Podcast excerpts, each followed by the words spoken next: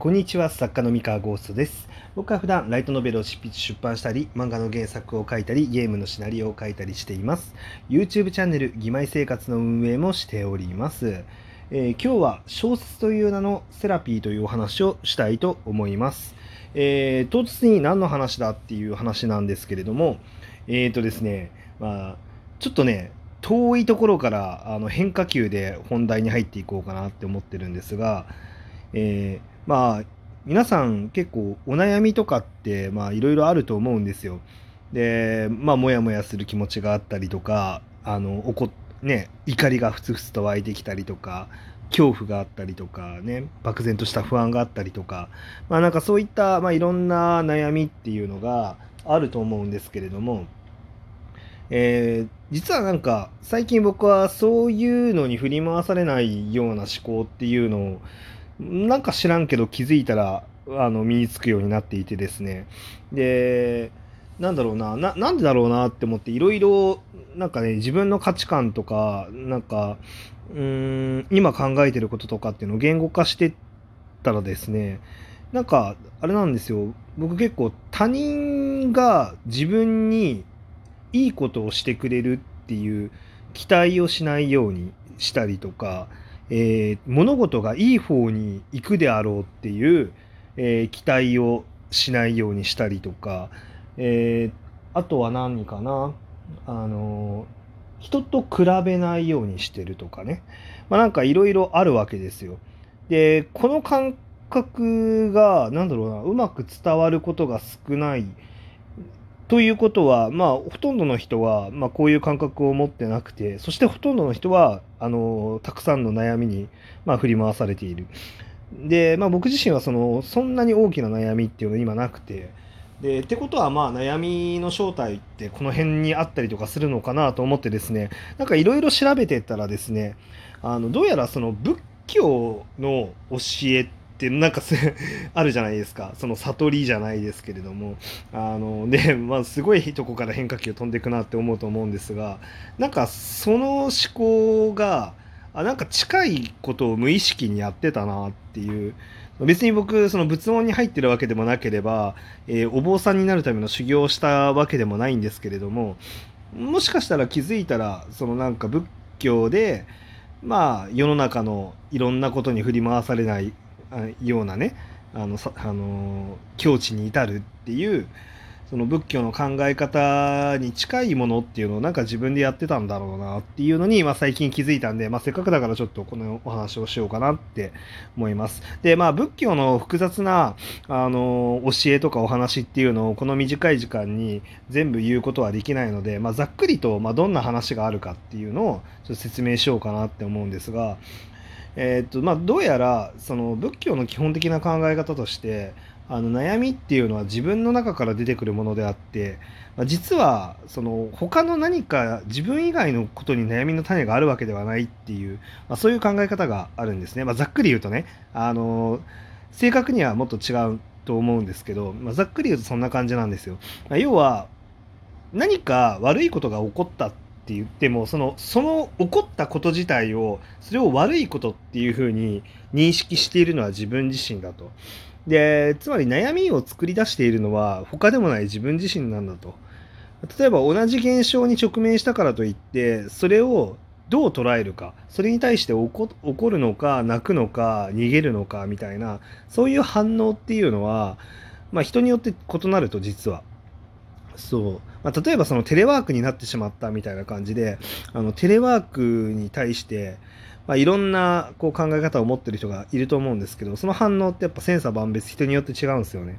でテレワークになってしまったっていうことをすごい悩みに思ってしまうっていうのは、まあ、これは原因は外にあるんだけれどもその悩みっていうものを作り出したのは、まあ、自分自身なんだと。まあなんかそんな感じのざっくり言うと、まあ、そういう考え方があってですねで、なんでしょうね。で、その、なんだろう、悩みとか、自分の不満みたいなものってどっから生まれてくるかっていうと、自分の欲求、その自分がやりたいことだったりとか、えー求めてることっていうのを脅かされそうな時に、結構その反応っていうのを返しちゃうらしいんですね。例えばその生存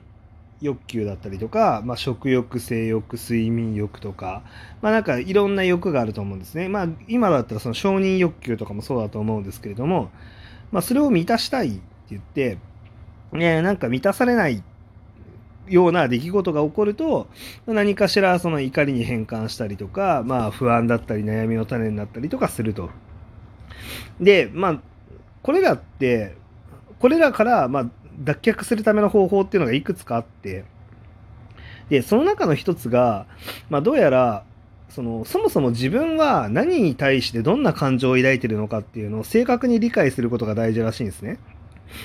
でその正確に理解するっていう行為って、まあ、要は言語化って話なんですよ。自分は一体何に悩んでて、えー、自分は何を求めてるからそのでき起きた出来事に対してどんな感情を抱いててっていうその問題を洗い出さなきゃいけないっていうそうなんですよ。でだでそれが洗い出せちゃえばあの解決の仕方っていうのはシンプルに導き出されると。はい、っていうまあ考え方なんですが、でですね、まあ、ここで、あの変化球でぐわーっと曲がって、あの本題に入るんですけど、スパッと。えー、えっと、小説ってそういう意味で言うと、まあ、一種のセラピーになるんだなっていうのを、まあ、思いましたと。で、もともとですね、あの僕があんまり理解できなかった考え方、まあ、その知り合いの作家さんにね、あの小説は自分を慰めるために書いてるんだっていう結構文芸系の、まあ、作家さんがいらっしゃったんですよ。で自分を慰めるために書いてるってどういうことなんだろうっていうのが全然わかんなくて僕の中ではその感覚がなかったんですねナチュラルに。で、えー、でもどうやらそのもなんだろう本人も自分をなんで小説を書くことが自分を慰めることにつながってるのかっていうのはあんまり理解してなさそうだったんですけどどうやら、まあ、このまずその悩みみたいなものから脱却するために悩みの種だったりとか自分は何を求めてて何を渇望しててで何が満たされてないから今あのモヤモヤした状態にいるのかっていうのを、まあ、言語化することがまず大事なのだとしたらもしかしたらその小説に要は自分自身の考え方とかを投影した上でねでそこでまさに自分がえー、直面している問題だったりとかを提示してあじゃあこういう状態なのなんだったら、まあ、こういう解決をしてあげたらいいんじゃないかみたいなことを考えながら物語を構築していく、まあ、人物を描いていくっていうことをすることによってもしかしたら自分自身の、えー、今抱えてる悩みだったりとかとら、えー、われてることっていうものに対してなんだろうまあ客観的な視点を得て、あの整理することができるできるんだろうなと。うん、でなのでですね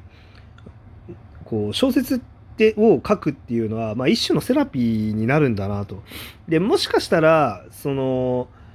なんだろうな文芸系の小説でねそうやって読んであのなんだろうな共感できましたって言ってあのその考え方すごいあの良かった癒されましたみたいなあの感想とかがつくことってまあまあまああるんですけれどもこれももしかしたらですね誰かが言語化してくれたその悩みっていうのがたまたまいろんな人の、えー、今抱えてる悩みだったりとか問題っていうものに何だろう近いものがあってで自分で問題を書き出したわけではないんだけれどもえー、その問題を言語化したものを見せてもらったことによって少し癒されるみたいななんかそういう効果がもしかしたらあるのかもしれないなっていう気づきを、まあ、得ましたと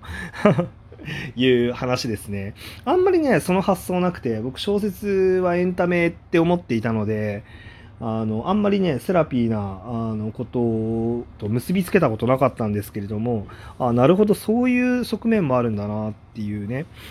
あのことを思いましたと。でたまになんか僕のラジオトークへのお便りだったりとか、え質問箱にあの創作をしてる中で理由はわからないけどなんかモヤモヤしてこう集中ができないとか、えー、理由がわからないんだけれどもなんか不安が募っちゃって作品を書き進められないみたいな人とかもしかしたらいらっしゃるかもしれないんですけれどもあいらっしゃるかもしれないというかそんなねメッセージがたくさん来るんですけれどももしかしたらその今の自分のそのリアルの悩みなんかなぜかわからないけどあの作品が書けない。で書けない状態にいる主人公みたいなのを設定して、えー、それは何でなのかとかなんで今自分は焦りを感じているんだっていうのをしっかり自分自身と見つめ合ってそれをなんか私小説みたいな感じでなんか自分私小説ですね。なんか自分を主人公にして一回小説らしきものっていうのを書いてみるともしかしたらその悩みっていうのは解消されるというかその客観的にね自分の悩みの正体っていうのを突き止めることができるかもしれないし、えー、なんだったらそれぐらい真に迫った主人公というか自分自身の価値観っていうものをしっかり込めてえー、それを言語化するあの悩みを言語化して一本の小説にまとめ上げるみたいなことが、まあ、できたらその作品はもしかしたらその悩今ねまさに作品を書けないって言って悩んでるその自分自身の悩みとしっかりマッチしてあの価値の高いというかあのかなり真に迫ってくるテーマ性を持った作品になるんじゃないかなっていうのをちょっと思いました。うん。今まさに抱えてる悩みがね、あの創作にまつわる悩みだから、なんか、じゅなんかね、循環しちゃいますけどね。順、あの、